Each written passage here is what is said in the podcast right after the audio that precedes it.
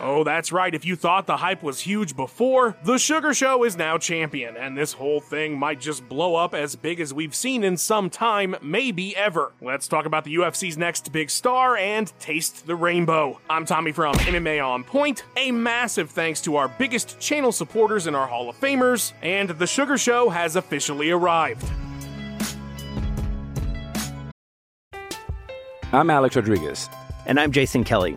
From Bloomberg, this is The Deal. Each week, you'll hear us in conversation with business icons. This show will explore deal making across sports, media, and entertainment. That is a harsh lesson in business. Sports is not And, uh, as simple you know, I- as bringing a bunch of big names together. I didn't want to do another stomp you out speech. It opened up so many more doors. The show is called The, The Deal. Listen to The Deal. Listen to The Deal on Spotify.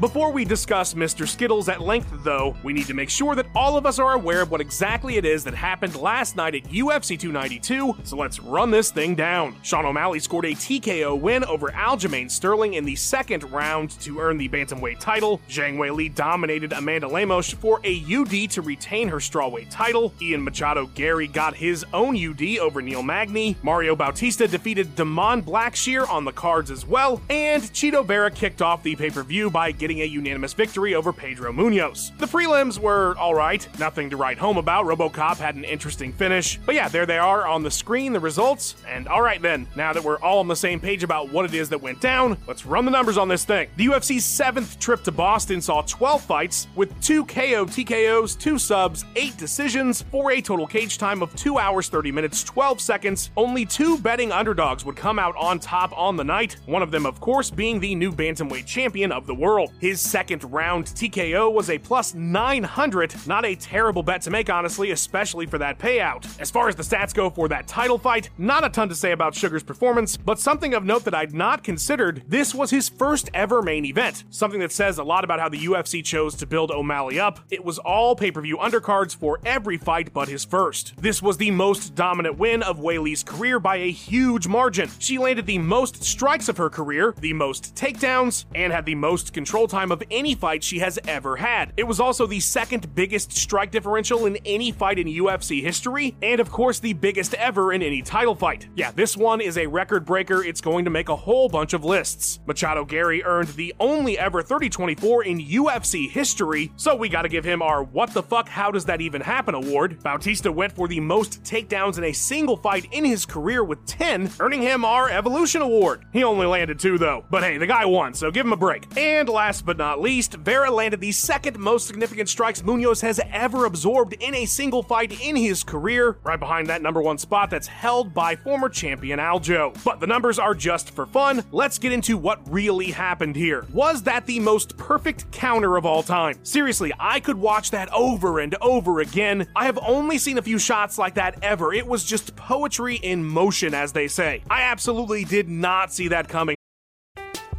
I'm Alex Rodriguez. And I'm Jason Kelly. From Bloomberg, this is The Deal. Each week, you'll hear us in conversation with business icons. This show will explore deal making across sports, media, and entertainment. That is a harsh lesson in business. Sports is not And, uh, as you simple know, I- as bringing a bunch of big names together. I didn't want to do another stomp you out speech. It opened up so many more doors. The show is called The, The Deal. Listen to The Deal. Listen to The Deal on Spotify.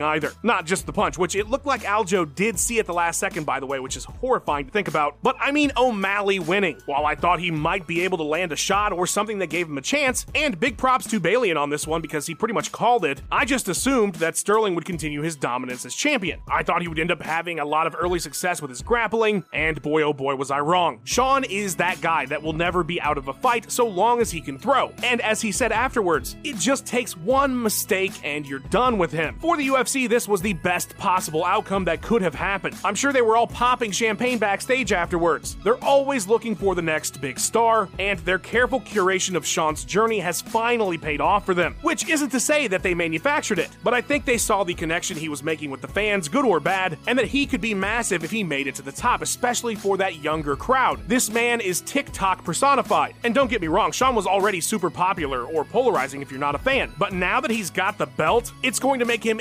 infinitely bigger. I have no doubt in my mind that he will be the cover star of EA UFC 5. They probably already had all the artwork done up just waiting to see if he would win the title or not. What heights he reaches are dependent on if he can continue to win, though. If he does, you're looking at potentially the biggest star since Ronda and Conor, especially with how much more culturally relevant the UFC seems to be in 2023. I know that sounds crazy, and don't get me wrong, Izzy is a massive star, but history says that if that dude can hold the belt for long, he's going to be a mega star. I joked a while back that O'Malley was the forever prospect because it seemed like we were never going to get to this phase, but you gotta hand it to the UFC for how they booked this guy. They pretty much did it right the whole way. They didn't rush it, they let it build, and it crescendoed in Boston. What is next for Mr. Diabetes, though? Well, he called for Chito, although I felt his win was not the one he needed to earn that shot. The crowd literally golf clapped at the final horn. That is the definition of apathy. But hey, there's beef there. Beef equals money in this great sport. Those two will throw jabs at each other constantly online and in interviews long before the official fight week. And since Sean's the new guy now, lackluster response to his win aside, I could totally see the UFC giving it to Vera. It should definitely go to Merab though. Like, come on, it just makes sense in terms of competition. But the guy's not going to be winning any popularity contests over Chito, and the UFC never seems that hot on him, so we'll see if he can get the shot he deserves. But I suspect it will be an uphill battle. The real problem for the UFC is that he's just to keep winning. So eventually they're to have to figure out what to do with him and Sean's jacket. They're probably hoping USADA steps in. I'm kidding. I'm totally kidding, by the way. I don't think he's on anything, and I don't think the UFC wants him out of the picture. At least not that bad. While that looks like the immediate future, since Aljo seemingly wants to stay at 135 now, something I did not expect at all, a rematch could happen down the line. So maybe that will be the UFC's way of allowing Merab to sit back and just keep winning after O'Malley Vera. My guess is, though, Sean's to have a lot of say on what happens next and what happens after that. Side note, never let your abs be shown at a presser. Aljo did it, lost. Usman did it, lost. JBJ didn't go shirtless, but revealed them to DC, failed the drug test right afterwards. Fighters, do what you can to keep those washboards from prying eyes until weigh-ins. But enough about bantamweight for now. Let's talk about Zhang Weili. Holy shit. I'm pretty sure minus a few shots that she absorbed, that was the most perfect possible performance one could have in a five-round title fight. She made it look ridiculously easy. There's really no negative you can point to about her performance. And god man, she hits like a truck. It was a perfect victory to set up a fight with Tatiana Suarez. My god, that would be awesome. Please, UFC. It is the one to make, and it's such a long time coming. Strawweight just continues to be fantastic, and that one will be an absolute banger. All right, so now that the big stuff is out of the way, let's wrap up the rest of our discussion of UFC 292 by discussing the Irishman. Garry talked a massive game leading up to this one, and he definitely backed it up. Magny is never a joke, and he just completely dismantled him. 30 24 is fucking wild. Like I said, it's literally the only time that score has ever been rendered in the promotion in some 7,000 plus fights. And Ian made a great call out afterwards. I mean, who the hell does not want to see him and Wonderboy throw down? It would be absolutely worthy of a fight night main event, and as many were saying on Twitter afterwards, or whatever the fuck it's called now, doing it in Dublin would be pretty damn sweet, right? I mean, this stuff writes itself, UFC. I know Garry would love to get a chance to follow in Connie's footsteps in that regard as well. If we don't get Wonder Boy, though, which would be really stupid on the UFC's part, that whole top 10 is full of awesome fights and tests for Garry, so they really can't go wrong with whatever they do next. But please do Wonder Boy next. 292 was not bad. It wasn't the best card ever, but it had a few amazing performances, and depending on O'Malley's future, this whole thing could be a very significant night. Man, Sterling was so close to earning that all time bantamweight spot. It's unfortunate that people will probably look at his reign now as lesser because the guy is definitely an all timer. But that's life, as Frankie says, so what can you do, you know? Alright, guys, is Sean the next big thing? Will he keep the title long? Sound off in the comments. Show my wonderful friend Max Randall all the love as well for editing this together so fast. The guy is truly a legend. A massive thanks to our channel champions who helped make this all possible. If you want to be part of it too, you can absolutely become a channel member. Just click that join button down there. You get all kinds of cool stuff. Guys, I am out of here. Another autopsy done and dusted. Word life, this is basic thugonomics.